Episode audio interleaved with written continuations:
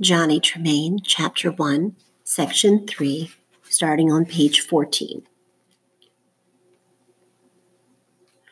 Mr. Lapham was a fine craftsman. His weakness was that he never wrote down what was ordered or even listened very carefully. If a patron ordered a sauce boat, he would get a fine one, perhaps a month after it had been promised. Sometimes it weighed a little more, sometimes a little less than it was supposed to. Sometimes it had splayed feet when a gadroon edge had been asked for. Mrs. Lapham herself had told Johnny he must always be on hand and write down exactly what the order was. This was necessary, but it did seem cheeky to see the 14 year old boy standing there telling his master what he was supposed to do. Johnny, having started everybody off on his work, even Mr. Lapham, decided to go to the coal house and see if he should order more charcoal. It was such things Mr. Lapham never thought about until too late. There were two basketfuls of charcoal and at least half another scattered over the floor. That was the other boy's fault. Johnny himself was too valuable to carry charcoal. He started to yell for Dusty, thought better of it, and went to work arranging the dirty stuff himself. When he was a master craftsman, he wasn't going to buy charcoal by the basket. He was going to own his own willows, say out in Milton. That would save, say, tuppence a basket. In a year, he began to figure, and he wouldn't take just any boy whose father or mother wanted him to be a silversmith. He'd pick and choose. He saw himself sitting at his bench, his shop crowded with boys with mothers, boys with fathers, all begging to be allowed to work for him. He'd not talk to the parents, only to the boys. What church do they go to? King's Chapel? All right. Describe to me at least one piece of silver you see used every Lord's Supper. If they could not answer that, he'd know they hadn't got silver in their blood. But how could he find which boys had nice hands? Johnny! It was Madge's voice that pulled him out of his reverie. He wiped his black hands on his leather breeches and stepped out into the sunlight of the tiny backyard. What is it, my girl? He often thus arrogantly addressed his master's granddaughters, really his own mistresses. Ma sent me. Johnny, it's Mr. Hancock himself. He's in the shop ordering something. Stand by and listen, or Grandpa will get it wrong. Dorcas next flung herself upon him, too excited to be elegant. Johnny, hurry, hurry. It's Mr. Hancock. He's ordering a sugar basin. Can't you go faster? Shake a leg. Isannah was jumping about him like a wild thing. Help, help, she shrieked. But it was Cilla who thought to offer him her clean apron for a towel as he washed off the charcoal at the, at the yard bump. Oh, but he must hurry. And there was Mrs. Lapham tapping at him from the kitchen window. Slowly he approached the house, the girls chattering about him. Close to the shop door was a tiny African holding a slender gray horse by the bridle. Johnny noted the Hancock arms on the door of the gig. He felt so good he could not help saying to the black child, Mind that horse doesn't trample our flowers. There were no flowers in the Lapham's yard. Oh, no, said little Jehu, rolling his eyes. He thought from the attention this boy was receiving from his escorting ladies, he must be a boy of consequence. Johnny slipped into the shop so quietly that Mr. Hancock did not even look up. It was he who owned this great wharf, Mr. Hancock the warehouses, many of the fine ships tied up along it. He owned sail lofts and shops and dwelling houses standing at the head of the wharf. He owned the Lapham House. He was the richest man in New England. Such a wealthy patron might lift the Laphams from poverty to affluence. Mr. Hancock was comfortably seated in the one armchair which was kept in the shop for patrons. When I'm master, thought Johnny, there are going to be two armchairs, and I'll sit in one. Unobtrusively, Johnny got his notebook and pencil. Dove and Dusty were paralyzed into complete inaction. Do something, Johnny muttered, muttered to them, determined his master's shop should look busy. Dusty could not take his eyes off the green velvet coat, sprigged white waistcoat, silver buttons and buckles on the great man, but he picked up a soldering iron and nervously dropped it. And to be done next Monday, a week from today, Mr. Hancock was saying. I want it as a birthday present to my venerable Aunt Lydia Ann Hancock. This is the creamer of the set. Only this morning a clumsy maid melted the sugar basin. I want you to make me a new one. I want it about so high, so broad. Johnny glanced at the delicate, lace ruffled, gesturing hands, guessed the inches, and wrote it down. Mr. Lapham was looking down at his own gnarled fingers. He nodded and said nothing. He did not even glance at the cream pitcher as Mr. Hancock set it down on a workbench. Johnny's hard, delicate hand, so curiously strong and mature for his age, reached quickly to touch the beautiful thing. It was almost as much by touch as by sight, he judged fine silver. It was indeed old fashioned, more elaborate than the present mode. The garlands on it were rounded out in repousse work. Mr. Lapham would have to do the repousing. Johnny hadn't been taught that. He looked at the handle. A sugar basin would have to have two such handles, and they would be larger than the one on the creamer. He'd shape it in wax, make a mold. He had cast hundreds of small things since he had gone to work for Mr. Lapham, but nothing so intricate and beautiful as the woman with folded wings whose body formed the handle. He thought he had never seen anything quite so enchanting as this picture. It must have been the work of one of the great smiths of forty or fifty years ago. Although he had not intended to address Mr. Hancock, he had said before he thought, John Coney, sir? Mr. Hancock turned to him. He had a handsome face, a little worn as though either his health was bad or he did not sleep well. Look at the mark, boy. Johnny turned it over, expecting to see the familiar rabbit of the great Mr. Coney. Instead, there was a pellet, and L and a pellet. Your master made that creamer 40 years ago. He made the entire set. You made it? He had never guessed that there had been a time when Mr. Lapham could do such beautiful work. At last, Mr. Lapham raised his protuberant eyes. I remember when your uncle, Mr. Thomas Hancock, sir, ordered that set. Make it big and make it handsome he said, bigger and handsomer than anything in Boston. As big and handsome as my lady is, make it as rich as I am. John Hancock laughed. That is just the way my uncle used to talk. He was so sure of his own good breeding, he could laugh affectionately at the rich, quick vulgarities of the uncle who had adopted him and from whom he had inherited his fortune. He stood up, a tall, slender man who stooped as he stood and walked. The fine clothes seemed a little pathetic, he had a soft voice and low. But you have not as yet said whether or not you can make my sugar basin for me and have it done by Monday next. Of course, I thought first of you because you made the original, but there are other silversmiths. Perhaps you would rather not undertake. Mr. Lapham was in a study. I've got the time, the materials, and the boys to help. I can get right at it. But honestly, sir, I don't know. Perhaps I haven't got the skill anymore. I've not done anything so fine for 30 years. I'm not what I used to be, and although neither of the two men could see the door leading from the hall into the shop, Johnny could. There was Mrs. Lapham in her morning apron, her face purple with excitement, and all four girls crowded about her, listening, gesturing at Johnny. Say yes, all five faces, big and little, mouthed at him. Yes, yes, yes. So they had forgotten morning prayers, had they? Wanted him to take charge. We can do it, Mr. Hancock.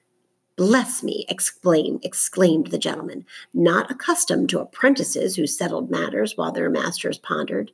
Yes, sir, and you shall have it delivered at your own house a week from today, seven o'clock Monday morning, and it's going to be exactly, just exactly right. Mr. Lapham looked at Johnny gratefully. Certainly, sir. I'm humbly grateful for your august, august patronage. He was not a proud man. He was relieved that Johnny had stepped in and settled matters. Mr. Hancock bowed and turned to go, but none of the boys thought to run ahead and open the door for him, so Mrs. Lapham, apron and all, barged in, her red arms bare to the elbow, her felt slippers flapping at her bare heels, and did or overdid the courtesies for them all. Hardly was the door closed than there was a rap on it. Little Jehu came mincing in, a glitter of bright colors. He solemnly laid three pieces of silver on the nearest bench and recited his piece. My master, Mr. John Hancock, Esquire, bids me leave these coins one for each of the poor work boys, hoping they will drink his health and be diligent at their benches. Then he was gone. Hoping they will vote for him when they are grown up and have enough property. Don't you ever vote for Mr. Hancock, sir? asked Johnny. I never do. I don't hold much with these fellows that are always trying to stir up trouble between us and England. Maybe English rule ain't always perfect, but it's good enough for me.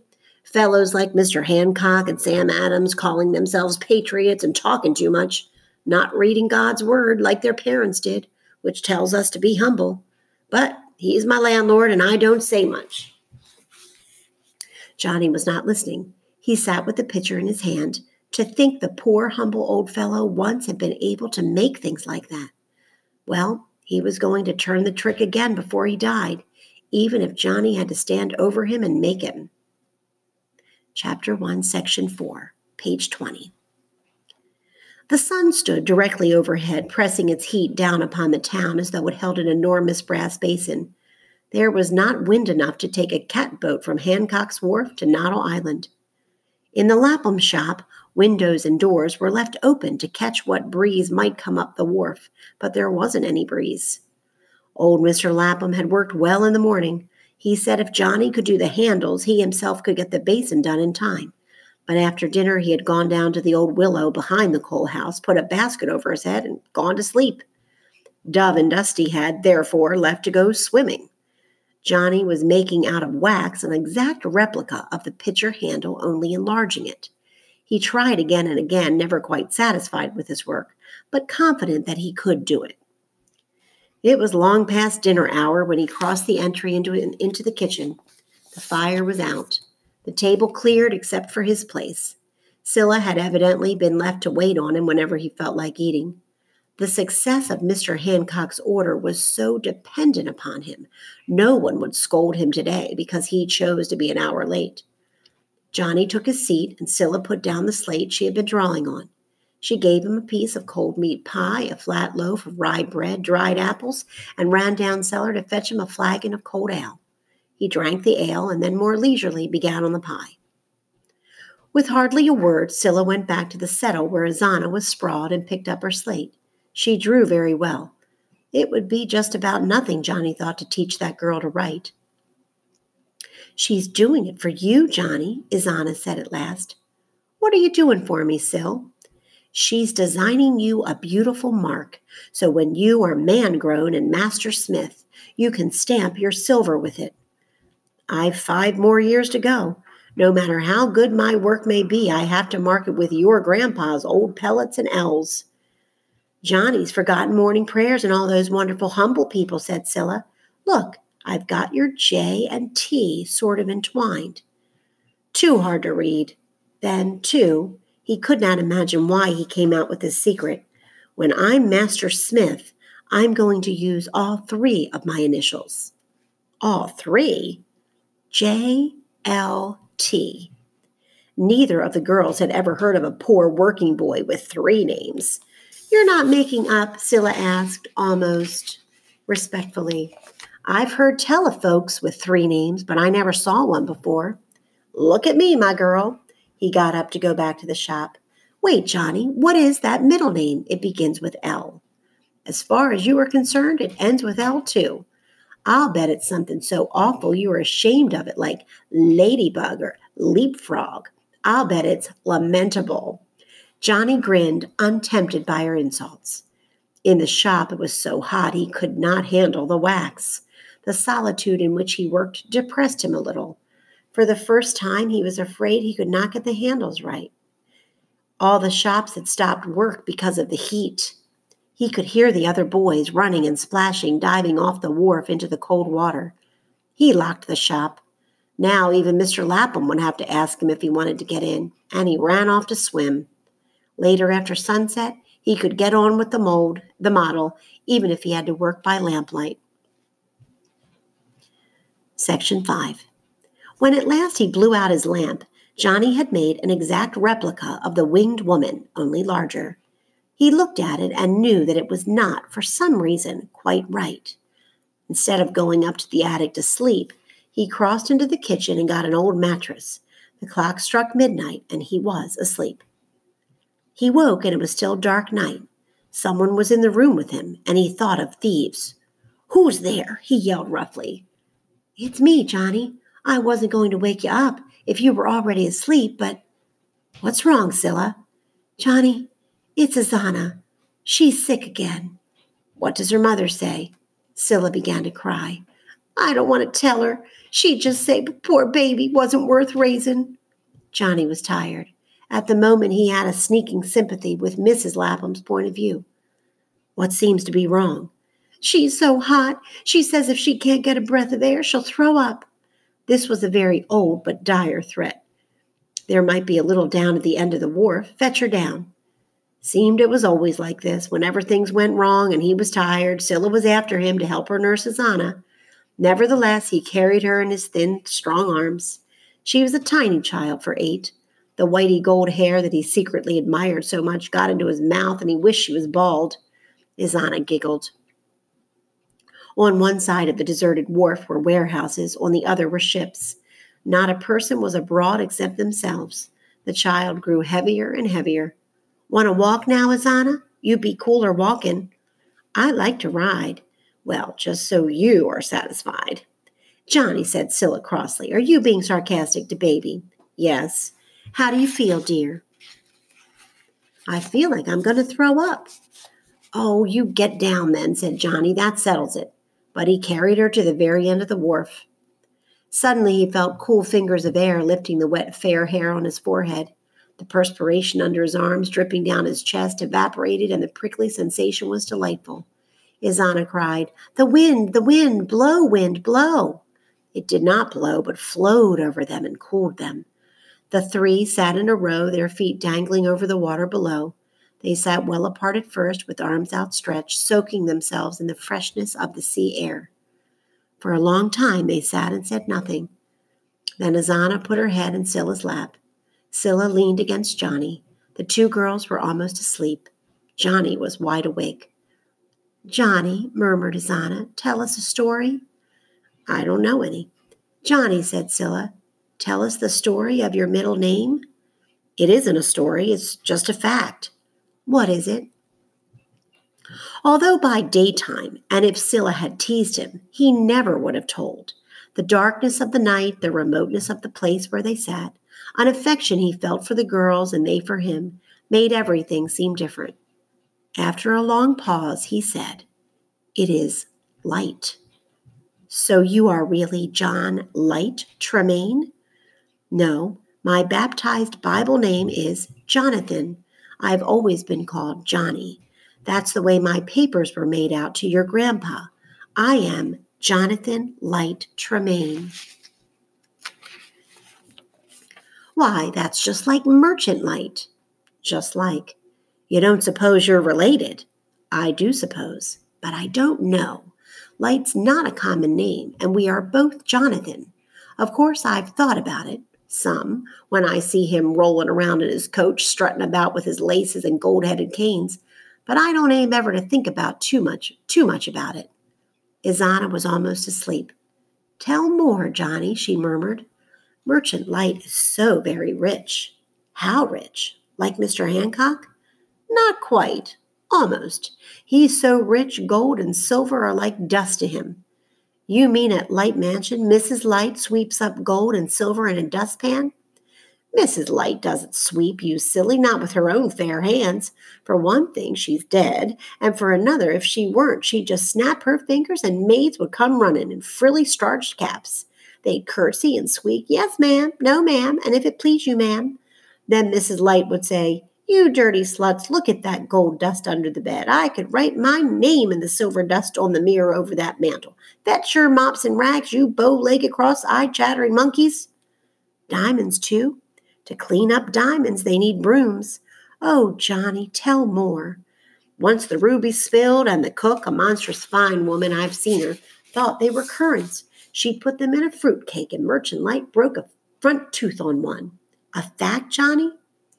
Well, it's a fact that Merchant Lyte's got a broken front tooth. I saw it as I stood watching him, Cilla said. You watch him much? He answered, a little miserably. It's just like I can't help it. I don't mean ever to think of him, Isannah murmured. What do they do with their pearls? They drink their pearls. What? Like a queen of Egypt my mother told me of before she died. She drank her pearls in vinegar just to show off. That Lavinia Lyte is always showing off too. Isannah was asleep. You never speak of your mother, Johnny. She hadn't been dead more'n a few weeks when you first came here. You never talked about her at all. Was that because you liked her so much, or not at all? There was a long pause. Liked her so much, he said at last. We had been living at Townsend, Maine. She got a living for us both by sewing. But when she knew she had to die, she had death inside of her and she knew it. She wanted me taught skilled work, and all I wanted was to be a silversmith. That's why we came to Boston, so's to get me a proper master. She could still sew, but she coughed all the time. Even when she was so weak she could hardly hold a needle, she kept on and on, teaching me reading and writing and all that. She was determined I shouldn't grow up untaught, like Dove and Dusty. She wanted me to be something. That's why you work so hard? That's why. Mrs. Lapham promised your grandpa would take me on just as soon as she was buried. She died, and he did. That's all. What was her name, and how come she, a poor sewing woman, was so well learned? Round about here, she just called herself, she called herself just Mrs. Tremain, but she was born Lavinia Lyte. She came of gentlefolk. Just like Mr. Lyte's daughter. Yes, she told me once that for over a hundred years, Lytes have favored Jonathan and Lavinia as names. Johnny, didn't she ever go to those rich relatives and say, Here I am? No, and she told me not to, ever unless only if I got to the end of everything, she'd say, Johnny, if there is not one thing left for you and you have no trade and no health, and God Himself has turned away His face from you, then go to Merchant Lyte and show him your cup and tell him your mother told you before she died that you are kin to him. He will know the kinship, she said, and in pity he may help you. Your cup? She said I wasn't to sell it ever. I was to go hungry and cold first. Well, where is your cup? In my sea chest in the attic. That's why I keep it locked. Will you show me your cup? If you swear by your hope of heaven and your fear of hell never, never to mention any of this to anyone, never tell my true name, nor that I have a cup. But Isannah, if she's heard anything, she'll think it was a story I made up, like those rubies in the fruitcake. Now it was close to morning. Far off a cock crew, nearby another answered. The dawn breeze came up from off the sea, and the black night turned gray. Cilla was shivering and stood up. Johnny shouldered Isannah. Chapter 1, Section 6, page 29. He kept his word to Scylla and as he was putting the little girl back to bed, he slipped to the attic, unlocked his chest, and brought down the cup in the flannel bag his mother had made. He opened the door from the shop to the wharf. Although still dark inside the house, outside it was growing lighter and lighter. Gulls flew in from the islands looking for food. Cilla joined him, and he motioned her to follow him out into the twilight of the new day. He drew his cup from its bag. As a small child, he had thought it was the most beautiful thing in the world. It was the reason why he had begged his mother to apprentice him to a silversmith, and there was none in Townsend, Maine. Now he was more critical of the cup. He thought it too chunky. On one side was engraved the crest of the Lytes. This was an eye rising, of, rising up from the sea. From its rays of light or lashes streamed out half covering the surface of the cup. It was this emblem Merchant Lyte had on everything he owned, carved above his counting house on Long Wharf, engraved on all his silver, even on dog collars and harnesses. Miss Lavinia had it stamped on her Spanish leather gloves. Johnny knew it was cut on the slate gravestones of the Lyte family on Copp's Hill. The same as his, said Cilla in wonder and the same motto look.